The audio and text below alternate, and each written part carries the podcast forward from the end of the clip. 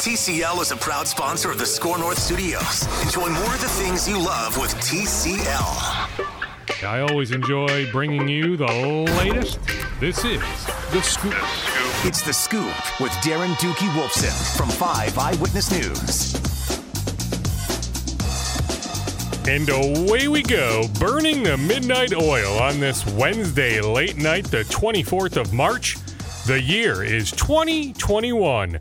This is Scoop Podcast episode 341. This will be interviews only. Interviews only. I'll be on with Mackey and Judd on Thursday morning on their Score North get together, available in multiple locations. So the latest on the Vikings, the Wolves, whatever with Mackey and Judd on Thursday morning. But here, late night Wednesday interviews only. Let me start with the NBA trade deadline. Thursday, 2 o'clock Central. I caught up earlier today with ESPN's Brian Windhorst. Windy, always appreciate your time. Seemingly, for whatever reason, it seems like a lot of fans, not all, but a lot of fans, they obsess, they they care more about the trade deadline than they do what's actually taking place on the court. So we'll give the fans what what they want. Let me put the over under at four and a half trades. So we're sitting here at 10 a.m. Central on Wednesday morning. I'll post this as soon as I can. I put the over under at four and a half trades by tomorrow's what two o'clock Central deadline. Would you take the over or the under? No, I I take the way over on that. I mean, there'll be there'll be volume. Um, I don't know if it'll really be exciting, but there'll definitely be volume. Um, there's enough teams that are motivated to do some things that there'll be volume. But um, you know, this particular trade deadline, you know, there's been so much. There was so much action last fall um, uh, with free agency, the draft, and then trades all in that window. That um, I don't. I, this may be a little bit of a lag over where um, uh, we may not see that much happen. So, what teams are you looking at? So, when you say way over four and a half, like, are you thinking seven, eight, nine, ten trades? What teams should we be looking at? Yeah, I mean, there's going to be a bunch of teams that do maybe small things that are going to count in number of trades that you know you may even forget within an hour of them happening. But um, uh, uh, the, the Toronto Raptors control the trade deadline. It, it, it seems to be that they have decided that they're going to move on from Norm Powell and Kyle Lowry.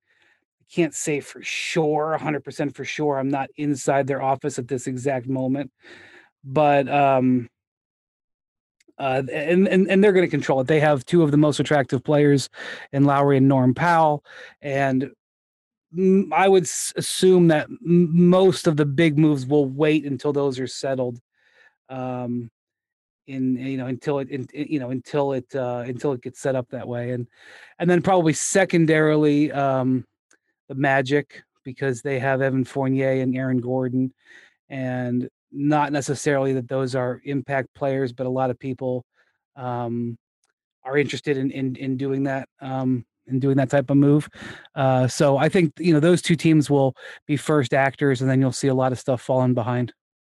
Two of those names you just mentioned Powell and Gordon, I believe, are on are on Minnesota's radar. What are you hearing in terms of the Timberwolves? Yeah, the Wolves have uh, been looking for a power forward. Um, from what I understand, they made an offer for John Collins. Um, didn't happen. Didn't go through. Um, I don't think they're. I don't think the uh, Hawks are going to trade him and uh, they've been one of the teams that have been in touch with, and I assume made an offer. I don't know whether they did, but I've been in touch with the Magic. I've been told regarding Aaron Gordon. Um, it's hard to get a f- good feel on the Aaron Gordon market because, to be honest with you, Darren, mm-hmm. there's been a lot of subterfuge out there about Aaron Gordon. And the Magic are not typically an organization where you get a lot of leaks. Um, they're pretty tight. So I'm I'm not sure what to believe. Um, like I'm not gonna say this team because I don't want to get aggregated. But I heard about a te- I heard about a team making an offer that I thought was a little bit eyebrow raising, and so I checked in on it, and that team told me that they hadn't discussed, they hadn't had a conversation with Orlando in like two or three weeks. So I'm a little bit cautious of what I actually think will happen with Aaron Gordon, but uh, you know, to be all to be honest with you, he kind of kneecapped the, the the Magic a little bit when he made his trade demand, um, and then the trade demand got public, and he gave an Mhm. interview last night and you know basically affirmed his trade demand. So they're a little bit hamstrung on that, uh, and went long and long and hard about frustration about losing, which I don't blame them. They have been losing a lot, so um, I don't think they're necessarily negotiating from a position of strength on that one. So I I I really will be fascinated to see what he get what he goes for, uh, because he's been rumored to be available in trade for like 2 or 2 and a half seasons now. Yeah, I mean, I think Minnesota's interest goes back at least 13 months. Maybe it goes back even more than that, but it goes back to the to the February 2020 trade deadline, which seems like forever ago with everything that's happened in our world since then. But like, does Orlando have to trade him? I mean, I get the demand is out there, Windy, but like, could they hold on to him or like is is now the time to maximize his value while he's still under contract? I guess if he gets traded now, the team acquiring him, if it's Boston, Denver, you name the team, Portland, that they would then have him for what two playoff runs with with the length of his contract. Well, if I wasn't a skeptical guy, because I, you know, uh, you know, I had heard about the trade demand about a month ago too, and I don't, I don't want to be that guy who's like, well, I knew about that, but you know, it had gotten, it had gotten out there. It Mhm. wasn't like it was a secret. And then we got to the trade deadline week, and he hadn't been traded, and all of a sudden that trade demand got public. I, um, I might have suspected that that was a maneuver uh, to try to help speed things along, and so, um, I think Aaron is really trying to get his way out of there. So the question becomes what happens if he doesn't get his wish? How aggressive does this get? Um, he does have one, one year left on his contract. It's at 16 and a half million, which is a very good number for a player of his caliber. I agree. Yeah. That's that's the good news. The bad news is is that extensions if you're going to extend a guy's contract, it's a, a raise off of that number. And so it doesn't really benefit him to sign an extension. So you're if you trade for him, you're going to be trading him for him with a little bit of a a little bit of a gamble that he may not stay with you because he's not going to extend. Even if he goes to the place he dreams of, he's not going to extend probably. And so the advantage to Orlando in trading him now, if there's no extension guarantee available, trade him now, you have a season and a third with him, a you know, potentially 2 playoffs with him, which makes his value a little bit more. It's a long-winded answer of saying his value might be better today, no matter what it is, than it may be in the summer for Orlando. Makes complete sense. So I'm with you. I mean, it doesn't make sense to me for Atlanta to trade Collins. They've played well under Nate McMillan's leadership. They're a playoff team in the East, but do you have a sense of, of what Minnesota was willing to offer, what what Atlanta turned down? I do, but I just don't wanna say it because then I end up, um, aggregated and I end up, you know, causing all kinds of problems. Um, I'll just say it was a player and a pick. Obviously, you can't you have to trade something besides a pick for him. But uh, the complicated thing with with John Collins is he makes four million dollars, and if you're Atlanta, you want a you know, while yes, you'd like to have a draft pick for him, you're you're trying to get you know they've got their eyes on a top four seed, and he's one of their best players. So if you're going to trade him, you're going to want a really good player back. And so most really good players do not make 4 million. They make a lot more than that.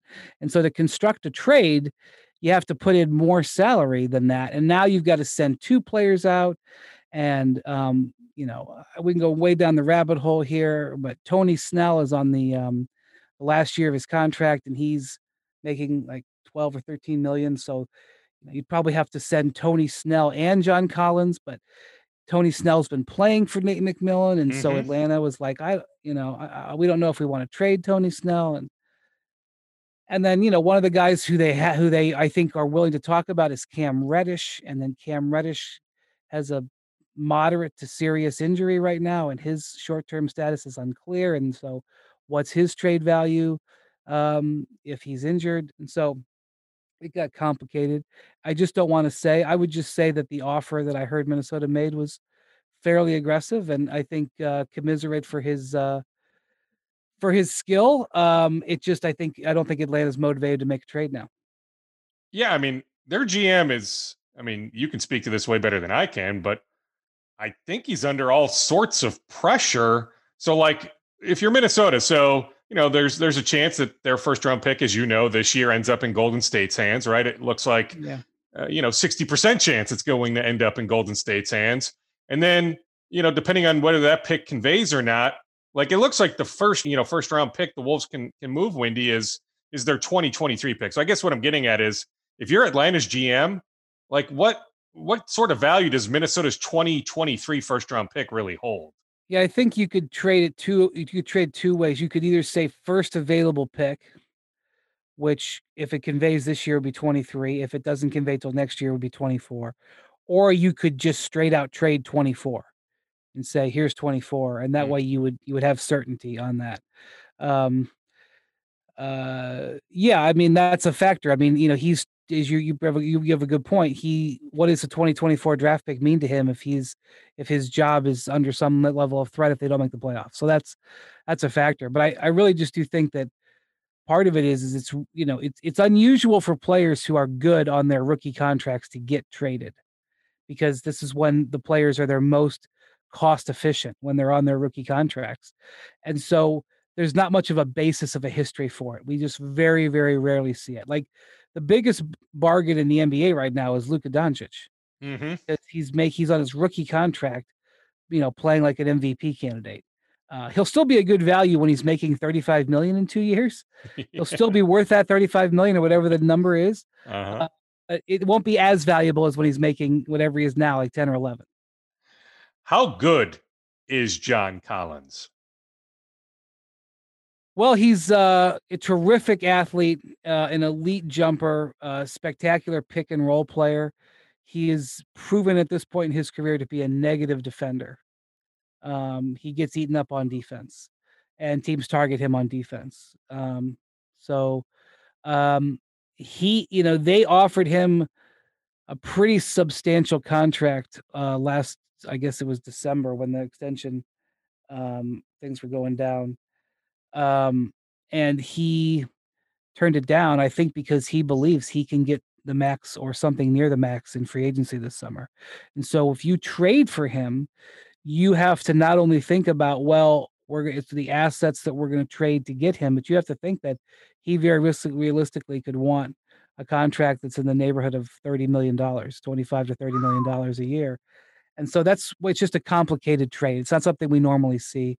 Um, but uh, you know, uh, with with where the with where the Wolves are, they are motivated to improve because they don't control their pick, and um, and you know they want a, a a guy you know next to Karl who can who can complement him, and they apparently feel like that's the type of guy who can. So they feel like Aaron Gordon is that type of guy too. Is there a name out there? So I mean, we brought up Gordon and and Collins, and, and we brought up Powell to some extent. Is there a name out there that you're aware of that that Minnesota has checked in on that that really isn't out there all that much? Like have have they checked into your knowledge uh, on Lauri Markkanen or who knows? I mean, maybe there's some other name. I I heard Dwight Powell the other day. I don't think Dallas and Minnesota are connecting anytime soon on a trade, but I was told that that Gersson is doing enough fishing that he's asked about a lot of guys. Well, Markkanen is going to be interesting because if you're Minnesota, you're not, you know, if you really wanted Markkanen, if you liked them a lot, you would, you can't sign them because they're not going to have cap space. So the way you would get them would be to trade for them now. Uh, I, let me just say, I haven't heard that. Um, former Timberwolf, Lauri Markkanen, right? Didn't he, did he, he had, he put on the Wolves cap that night, didn't he? Well, yeah. I mean, that, that's something the NBA needs to change. Yeah. I mean, he I know, had the Wolves cap saying, for about four seconds and then him right. and Justin Patton ended up switching hats, right? Right. Yeah. Yeah. So anyway, um, I have not heard that. That's an interesting name, but um, I've not heard that either. I'm just wondering if there's a name out there that you're aware well, of. Well, Dwight Powell is, you know, the thing about Dwight Powell is um, he has money on his contract. The next, uh, I think he's fully guaranteed next year and maybe partial guaranteed the year after that. And so I have heard Dallas has some interest in moving him to try to clear additional salary cap space. So I think they would be potentially interested in um, in expiring contracts for him, but um, maybe not. Maybe you get something else for him. You know, I mean, I think I'll just tell you what league executives are saying about the, the Wolves. I don't know 100% if this is how they are thinking, but league executives wonder. It looks like Anthony Edwards' best position is two. Um, and they wonder whether or not you know that he and Beasley play together mm-hmm. uh, going forward. So there's some there's some uh, interest in the in the market about what happens with Beasley um, now that Edwards really has you know he's when Beasley got you know got sidelined. Um, Edwards started had some of his best games playing the two, the, the sole two. So that's something that's something that um, I'm sure is you know Minnesota is evaluating. How does the league view Malik Beasley, who right now is serving a suspension? It's about yeah. to end. You know, he's had a couple off the court hiccups. On the court, he's been, when he was on the court this year, was about their best player.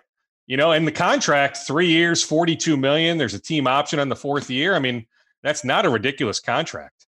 Yeah, I agree. I think um, when the contract got signed, you know, he was restricted free agent and the contract got signed and i think there was some vibe out there like well who was giving malik beasley that money that minnesota had to had to pay him that and now i think people believe you know his output versus his cost and the structure of the deal is actually not too bad at all mm-hmm. um, but you're right there are some um, some flags on his file if you will um, uh,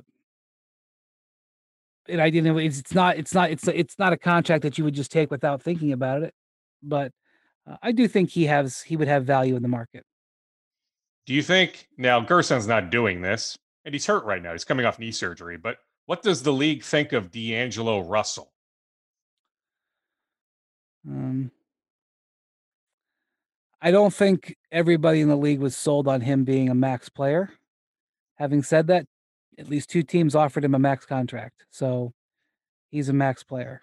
Um, he's basically barely played with his core teammates in in with the Wolves. So um, I would say that if the Wolves wanted to trade him, there would be people who would feel like they would have to maybe incentivize to take on that money. Um, so I do not think this is the time you would ever want to do that. I think you'd want him to come back um, and go along with their plan, which was to be a running mate with Karl Towns, play together, and then hopefully fit well with Anthony Edwards, which is, you know, I thought one of the more interesting things that's happened in the last few weeks in the league was Karl's um, declaration after the game. Uh, was it last week or so? Um, I watched the clip, and you know, you're going to have to help me here because I can't, mm-hmm. I can't remember exactly, but I don't think he was asked a direct question about Anthony Edwards' draft position. Um, he just made a statement about how Anthony Edwards was the right pick for our franchise at the time, and he like totally defended him. And yeah, um, which you know what is is a defendable point. I mean, you know, I mean, Gersson's going to be scrutinized for years for passing on on LaMelo Ball, but based on D'Angelo Russell being on the ball so much, it might have been a goofy fit. I mean, I understand where Gerson was coming from, you know, so you know, and, and KAT and D'Angelo, from what I understand, are, are still very close, you know. So I think that was Karl defending his guy D'Angelo, thinking, hey, you know, D'Lo and I have only played together for five games total, only four this year. We can make this work. That from a positional standpoint, Ant made more sense. Anthony Edwards just made a lot more sense. Right. And so once you've made that big decision, I think you've got to you've got to invest you've got to continue your investment. So that's what I would expect them to do and eventually get those guys on the floor together. On Anthony Edwards and LaMelo Ball, like, did LaMelo play enough? I guess here's what I'm getting at, Brian.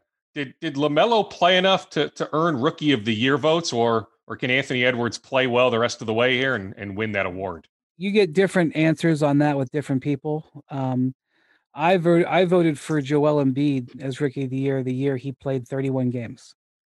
Hmm. um, because I felt that he was uh, even in those 31 games, I felt that he answered the bell. So, in my view, he absolutely has. Lamelo has played enough to get um, to get uh, uh, first place votes, but I could be in the minority on that. Um, it'd be weird to watch Lamelo play like this and know that he's probably going to be a pretty impactful player going forward and to vote against him on what's essentially a technicality.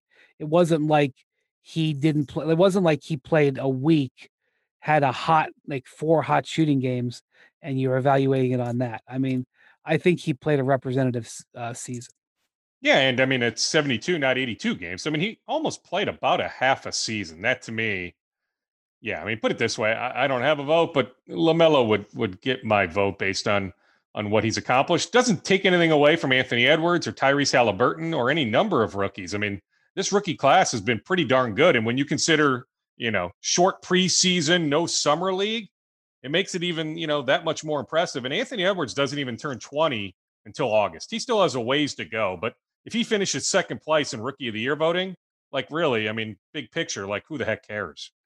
I mean, in all honesty, if you were ranking, I mean, I know that this is a bit offensive for some people um, to to term players as assets, and I agree. If there's another word, I'm open to start using it. If you have one you'd like to do, mm-hmm. but one of the things that um, teams do, I mean, this is just business, is they evaluate every team's you know list of value amongst their players. Um, and right now, I think most teams would say that the number one most valued player on the Wolves is Anthony Edwards and that's not a, a knock at Karl Towns. That's a that's a as you mentioned a guy who's 20, who's on his rookie contract and under control for the foreseeable future, with enormous upside. So the the Wolves' number one asset is Anthony Edwards, and if you actually ranked it league wide, um, if you like ranked one through 470 players or whatever it is, Anthony Edwards would rank pretty high. Uh, again, partially because of his age and his contract. It's not like saying, "Oh, he's on par with, you know, Steph Curry." I'm just saying that um, uh, when when teams look at the value of players, Anthony Edwards is very very high, and so to me, um, that means that the Wolves did a pretty good job with that pick. The question is, and it will be forever, is that could they have done better? That's you know that's part of the world that the GMs live in every day on KAT, I mean, he'd have value if it ever got to the point of him asking out. Like I would imagine many, many teams would make an offer. Dallas, Phoenix, you know, maybe Leon in New York. Eh, we could go up and down the list of, of potential suitors, but like, is the league paying attention? How close is the league paying attention to, to KAT's situation here? Closely.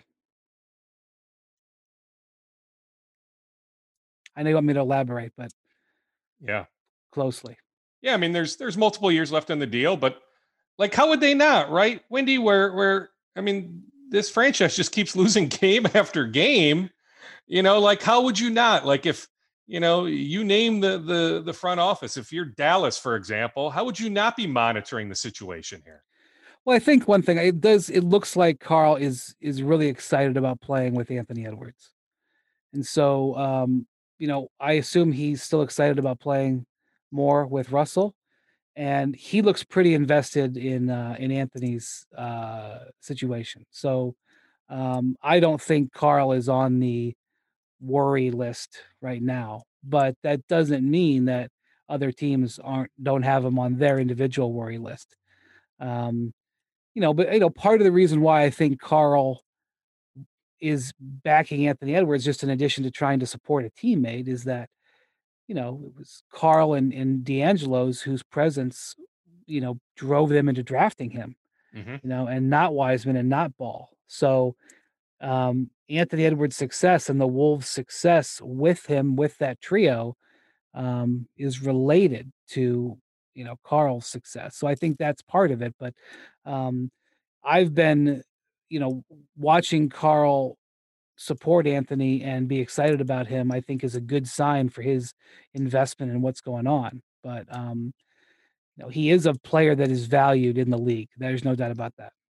I'll hit you with three more talking points. How robust will the buyout market be? And will the buyout market include Ed Davis of the Wolves? I haven't heard that name at all, but um, there's going to be there's going to be guys bought out. The other thing is you could never tell until all the trades are done. So, for example, Miami is one of the teams that um, is interested in Kyle Lowry. There's no secret about that.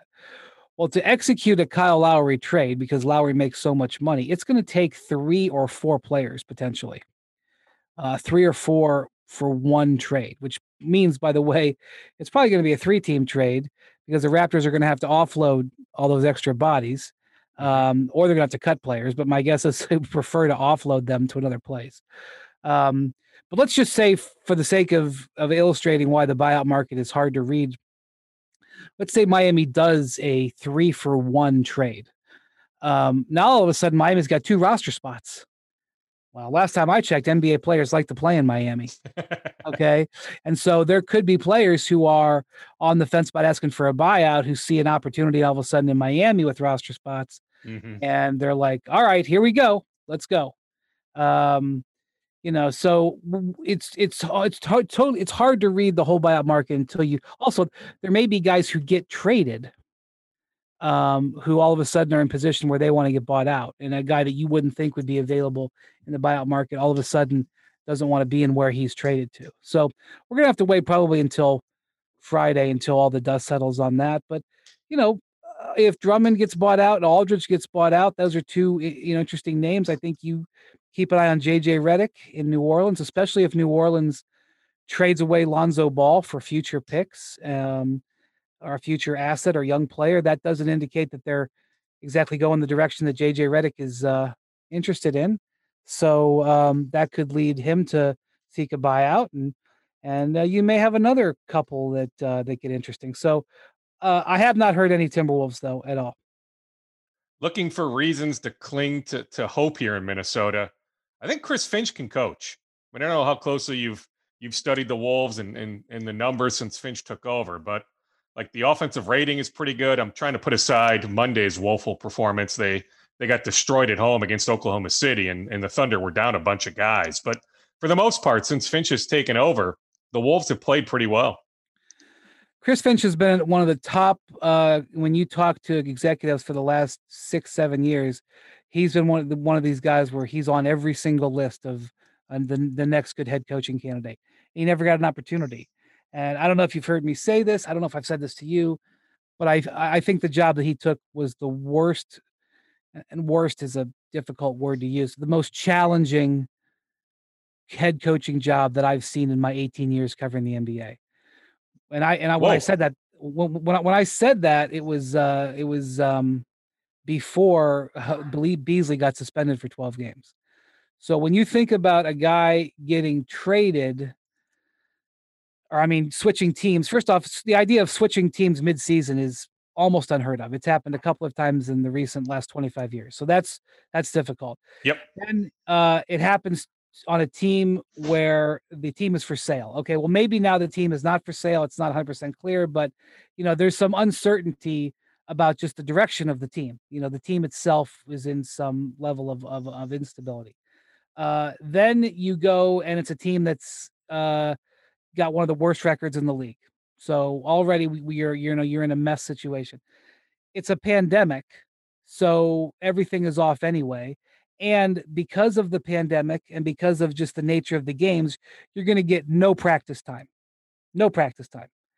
Um, and when he got when he uh, was Karl play, even playing when he when he got hired. You know, Karl. Trying to remember when did Karl come back?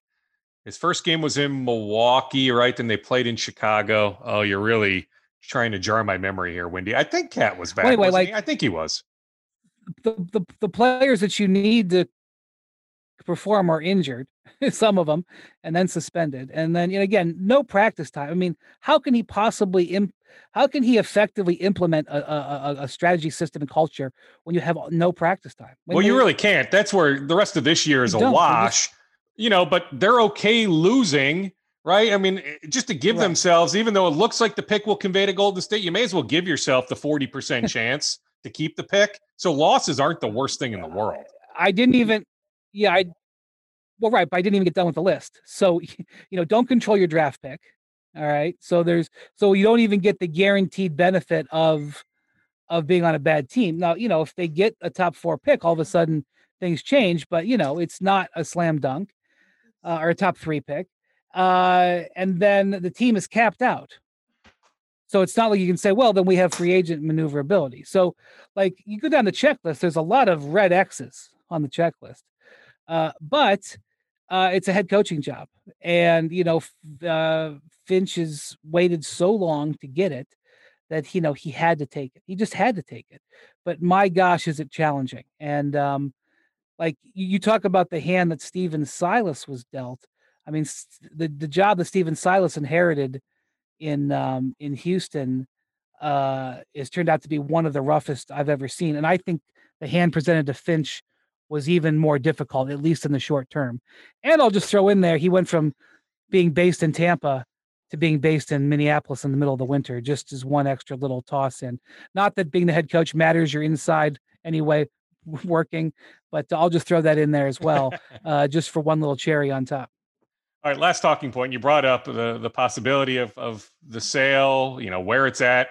It is interesting. So so I tried to track down Glenn Windy when when he approved the firing of Ryan Saunders. Silence. Then Kevin Garnett on Instagram puts out a post a couple weeks ago suggesting that he, his group, they've been eliminated from the sale process. So I captured a screen grab of that. I texted it to Glenn. No joke, Windy. My phone rings five minutes later. It's Glenn. Glenn wants to go on the record, wants to make it very clear. He has never talked to KG. He's never talked to anybody that said they were associated with KG. He wanted to make it very clear that that you know uh, KG and, and his people aren't involved in this process. But then we were talking for a few minutes. I got him going a little bit, and he said there's more than ten groups that that have reached out. He said in particular there's like three or four still doing all sorts of due diligence, and he alluded to to the idea that that at some point here in the month in the coming months that, that there could be some potential news. Now we've seen this roller coaster here plenty, Windy you know, going back to Steve Kaplan in 2015, there's there's been a number of times going back to August when when Strauss was here in town. Like, so there's been times where I thought, you know what, like this thing is going to happen. You know, but this was another instance where Glenn said, hey, uh, you know, there might be some official news here in in the coming months. I guess just from your standpoint, where where do things stand on that front? I I raised the white flag on uh on that story. I'm tired of it. I've, I've chased it on and off for months. It's been extremely, extremely frustrating. It's all yours. I will read about it in, when you write about it and talk about it on TV.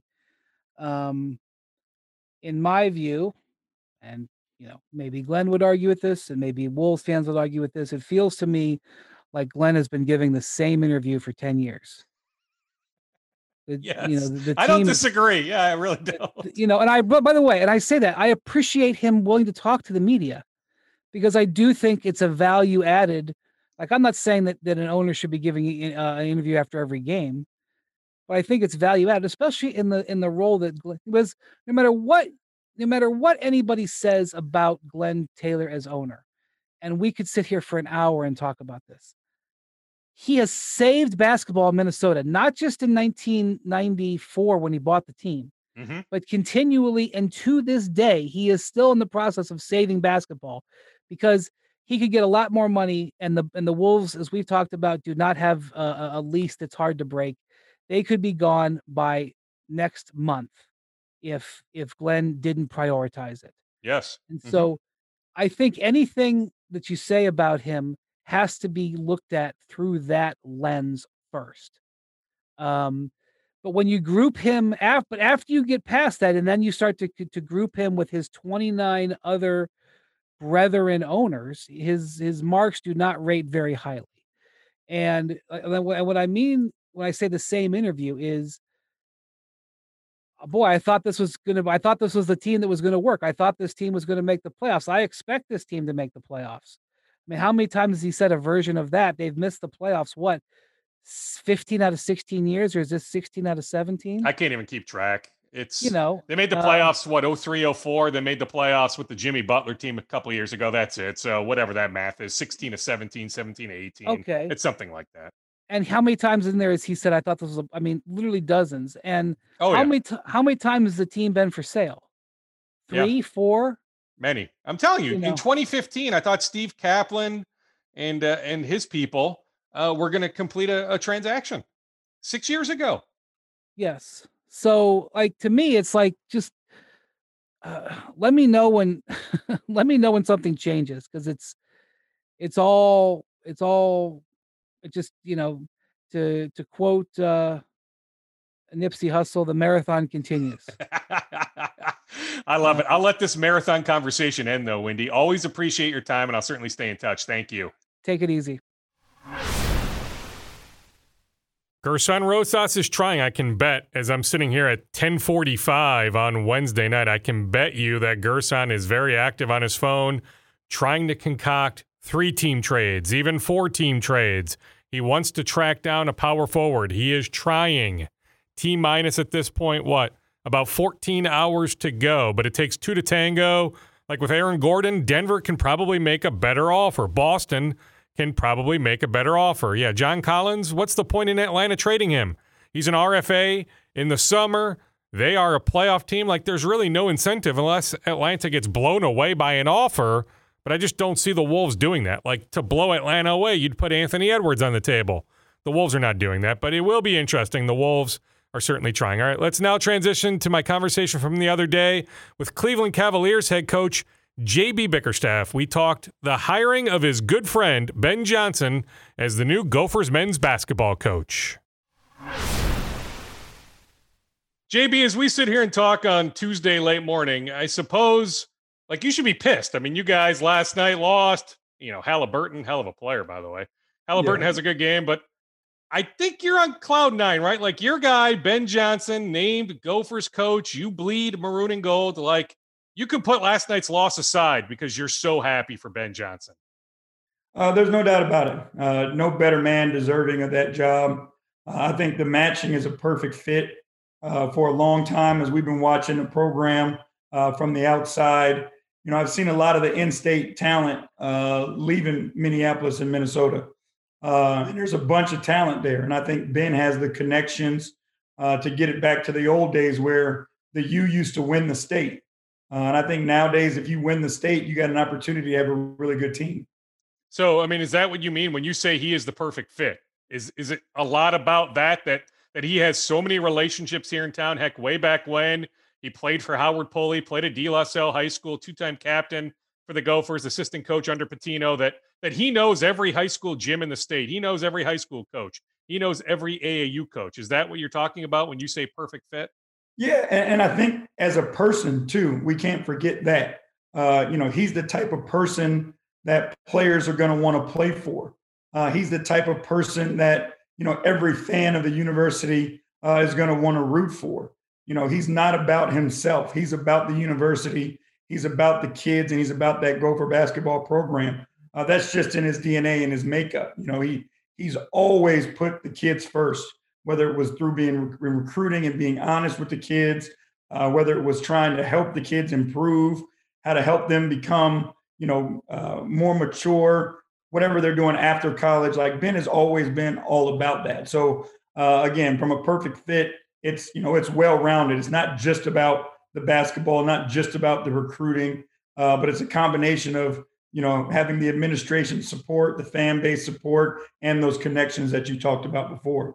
Well, on the fan base support, on on influential alumni support like yourself, like how much does this hire just galvanize things, right? That that for whatever reason, multiple reasons, maybe going back multiple years, wasn't just this past year, but the Pitino era, it seemed like, you know, people were all over the place. You know, like Richard Coffey, for one example, right? Richard, you know, had his thoughts on on how things were were run. But it seems like this hire is going to bring a lot of you guys together.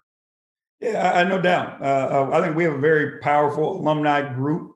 Uh, having a guy who is a part of that uh, alumni group uh, at the helm is huge. And I know Ben, uh, again, he's got those relationships, but he wants to bring back former players to be a part of the program.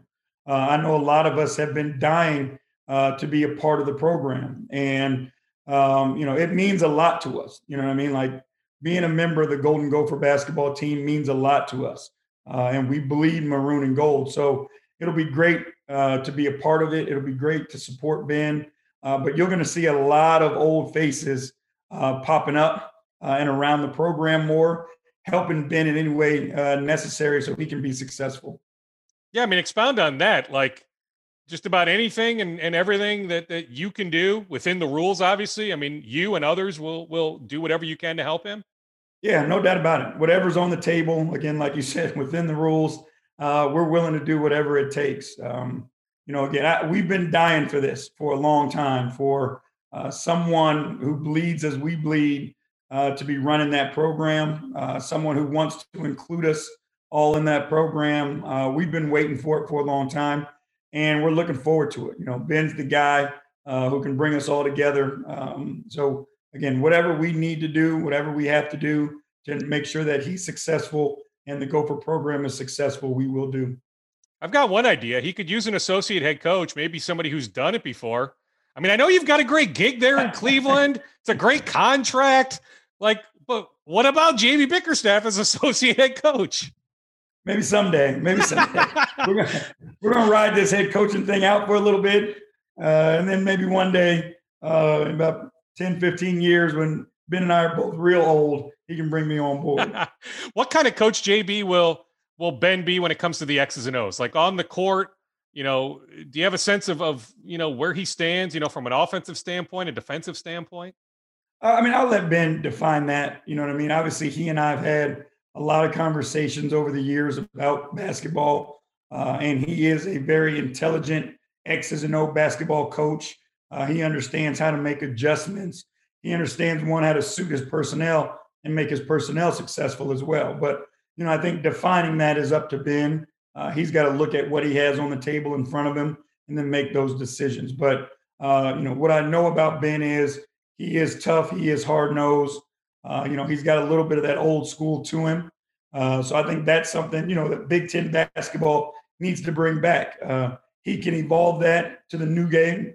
You know, a little bit more up tempo and you know athleticism and that type of thing. But um, you know, I know you're going to get some hard playing, tough nose, um, you know, type of games from the the Gophers.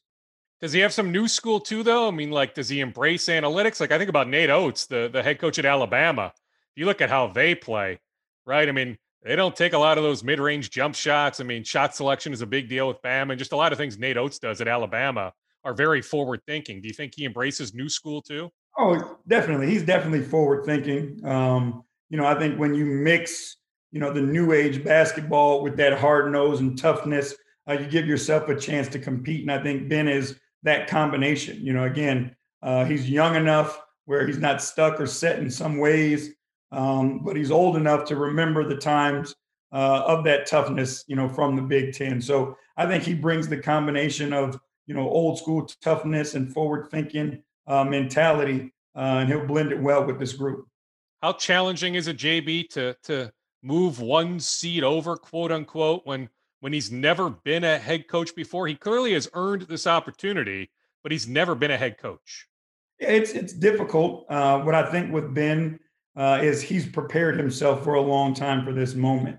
Um, you know, you never really know what the seat is like until you sit in it. Having been an assistant coach and then myself moved over. Uh, there's things that you know you just have to face every single day that are new for you, uh, and I think Ben's going to go through that. But what I'm confident in is like Ben will hire uh, a really good staff, and he won't go it alone. And that's the most important thing is you know you can't assume all the responsibilities. Um, you know Ben has a plan in place. He's got an idea of you know what he wants the program to look like, uh, the environment that he's trying to create and then he's got to get people on board, which I know he will, uh, which can help execute that. Uh, I think that's you know the most important thing is uh, you can't go into these things doing it alone. Uh, you you got to have help. You got to have quality support uh, there for you, and I know he'll get that as well. Yeah, and I mean he'll get it immediately, JB. I mean I look at the transfer portal. I mean the transfer portal is out of control, but Ben is going to have a chance to dominate the transfer portal, including with some Minnesota kids. But there's also a really good player that that entered the portal from Xavier that Ben has a relationship with. Then I think about the unbelievable 2022 high school class here in Minnesota. There are nine players in the state that hold Gophers offers. I can make a case, JB, that one or two more should have a Gophers offer. There's a really good player in North Dakota. So within four hours of the Twin Cities, there are 12 legitimate Big Ten players in that 2022 high school class. The beauty is Ben was recruiting a lot of these kids when he was at Xavier. So he's got those relationships. So, like, I think short term, Ben is going to be able to remake this roster and bring in talent just like that. Yeah, and, and that's the thing with college, right? Is you have to get the talent.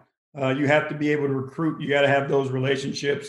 Uh, and I think of, you know, obviously the old days, uh, being at the U, but like what you know, Coach Haskins did is he won the state of Minnesota. Uh, the best talent inside the state of Minnesota uh, was coming to the U, and that's where you wanted to go. You know, it was. I have conversations with those guys. You know, the Joel Przybillas of the, you know the world. And growing up, they would go to Coach Haskins camps, and they wanted to go to the U. Uh, and I think Ben has an opportunity to reestablish that, uh, which will be huge for the program. I remember the Coach Haskins camps. They had the shorts, the the play hard on on the butt. You're right. Like it was over at the exactly. University of St. Thomas. I remember competing against somebody you know, Jared Nuness. I remember competing against him and some other and some other kids in the in the early to mid 90s. You're right. Like it was all about Minnesota. So why why did it change? Do you have any theories on on why it, it changed? Uh, you know, I'm not sure. Obviously, you know, different coaches uh, come in and you know they're from different regions of the country and you know they recruit the regions that they're comfortable recruiting uh, you know and again i i have a hot, lot of respect for the coaches that have been uh, at the u since coach haskins obviously playing for coach monson uh, knowing tubby smith extremely well like i have a lot of respect for those guys and they did what they had to do uh, in order to build the program they thought they could make it the most successful but you know again i think ben's ties uh, to Minneapolis and Minnesota as a whole uh, will give us an opportunity to bring that feel back um, to the U. And you know, again, it's it's the Division One program in the state. You know, we we shouldn't be competing with the Wisconsins of the world or the Iowas of the world. Uh, we should be able to go get those done. And again, I think Ben uh, has the relationships to get that done. Have you had a chance to catch up with him? I'm sure it's been a whirlwind of a of a 24 hour period. But if you did, like, who was more excited, him or you? Uh, it's funny, like you know, I couldn't have been more excited. Um, you know, I think he was controlling his emotions because he knew he had a job to get done, uh, and I was letting my emotions out. So he was preparing for what he had to prepare for, uh, and I was I was extremely giddy that he got the gig. And you know, I couldn't again. I, I haven't stopped smiling and talking to you know all the people that we know. Like, I mean, there's a lot of love right now and a lot of excitement uh, for Ben in particular uh, but also for the university and the men's basketball program. Knowing Ben as well as you know him, what about him will surprise us? Uh, you know, I think his poise, um, you know, his personality, like, you know, he doesn't ride that roller coaster of wins and losses. Uh, he stays, you know, really even keel. Uh, and I think that means a lot and bodes well, you know, for difficult situations that you're always going to find yourself in at some point in time. Uh, he's somebody because of his uh, personality you trust and you can always depend on him. Uh, and I think that's you know that's the most important thing from a head coaching position is when those guys on the floor or the fans in the stands look over there to see how he's doing, uh, they'll be relieved and be calmed by his presence no matter what. Thank you. Get back to the grind of of your regular job. Heck, trade deadline Thursday. Just oh, nice. Let's take a look at that. We're back. We're not back. even back. I mean, you've you've worn that for a long time, right? It oh. just. It it bursts with more pride right now as you do that, right? Is that a this good way of saying very it? Old. This t-shirt is very old. I talked to Coach Monson, by the way, yesterday. He was on cloud nine. He was he was excited, although I forgot. So I said, like, Dan, you've got this really cool coaching tree, right? Like, I think about you and Ryan and even Niko Medved and, and now Ben. And he's like, You're forgetting about Mark Few. I'm like, yeah, I guess. Yeah. I was talking more the Minnesota coaching tree, but yeah, I'm like, Dan, I'm sorry. I forgot about I forgot about he was about to probably win a national championship. He's done an okay job at Gonzaga, I guess, right? Yeah, I would say he's he's done a pretty yeah. good job. JB, good to see you. Thank you, and I'll stay in touch. Okay. Good to see you. Definitely. Thank you. Okay. JB is among many fired up about the hiring of Ben Johnson. So Ben has been busy reaching out to a number of players in the transfer portal. Race Thompson of Indiana, Jamison Battle of George Washington, Ish El-Amin of Ball State, and Parker Fox of Northern State, one of the best, if not the best player in Division Two. He went to Mahtomedi High School. I caught up with Parker. I actually caught up with him on Monday for a while. Then the Ben Johnson news broke after we talked, so I caught again earlier today just for his thoughts on Ben Johnson reaching out to him. as Minnesota coach. So Ben reached out to Parker like a week ago, or maybe it was actually Parker put his name in the transfer portal like Friday. So Ben actually reached out like just a few days ago representing Xavier. But now Ben reached out to Parker last night as the Minnesota coach. I wanted to catch up with Parker. Ben has also reached out to a number of 2022 kids here in the state. He's reached out to Chet Holmgren. He has made a number of calls. No so far in the Madsen brothers. They are transferring. They're from Rochester. They are leaving the University of Cincinnati. Maybe that changes eventually, but nothing so far on the Madsen brothers. I've been asked about those guys. Also, nothing so far on all the guys in the portal from Xavier. There's four guys from Xavier in the portal. At least so far, it's fluid because Ben is such a grinder. So Ben is reaching out to so many players, but so far nothing in terms of of those Musketeers players. All right, but here is my brief conversation from earlier today. Parker Fox talking about his connection, his conversation last night with Ben Johnson. Parker, so yesterday we talked. You said there's been, I don't know, over 100 schools, multiple levels that have reached out. So it might be hard to keep track of literally all 100. But I suppose when when Ben Johnson, when the new Gophers coach, the home state Gophers, when Ben Johnson reaches out, that one is an easy one to remember. Yeah, for sure. No, I was really excited. Um, it was funny. He contacted me at Xavier, um, so I put his, his number in my phone with the with the Xavier contact, um, and I saw it pop up, and I, I had to change the the contact in my phone. But um, no, I was I was really excited for Ben. Um, I think you know a lot of people are really excited for Ben, and and look forward to uh, him doing a really good job. So yeah, I was definitely really excited when I see his name pop up on my phone. I was able to connect with him again um, now as the the Gophers head coach. So what did he tell you, Parker? Did he make you an official offer? Did he say, "Hey, Parker, I want you to be a part of my team next season"? Yeah, no, he hasn't uh, officially done that yet. Um, you know, he he was honest with me and explained that he has some things to go over with their roster. You know, just in terms of um, returning guys and, and guys are bringing in, and and he wants to be real with me um, in terms of their roster position. Um, but he said he's going to get that figured out, and then hopefully when that time um, comes around, I'm able to hop on a Zoom call with um, with him and his staff this weekend. Of course, I've got the psycho dog in the background seeing a walker outside. Scooby, Scooby, shh. The perils of working at home, Parker. You can't you can't make it up. So, are you in a position where where you'll be patient, where you'll wait this thing out? That that the appeal of of playing for the home state Gophers is that strong where where you'll wait this thing out to see if they do eventually make an offer? Yeah, for sure. I think at the end of the day, um, you know, it's going to be a process for me where I'm taking all all my things into consideration, and I'm, I'm you know I'm looking at every school. Um, I think I'm doing myself a disservice if I don't, um, you know, fully scan out what I got to do, talk to my parents, talk to my talk to my family about what's the best option for me. Um, at the end of the day, whatever that may be, wherever that may be. Um, but I mean, at the end of the day, I'm, I'm very grateful. I'm very excited um, that the Gophers have expressed interest in me. Um, you know, growing up, it being my hometown. Um, but I do have to make the best decision for me, whatever that decision may be.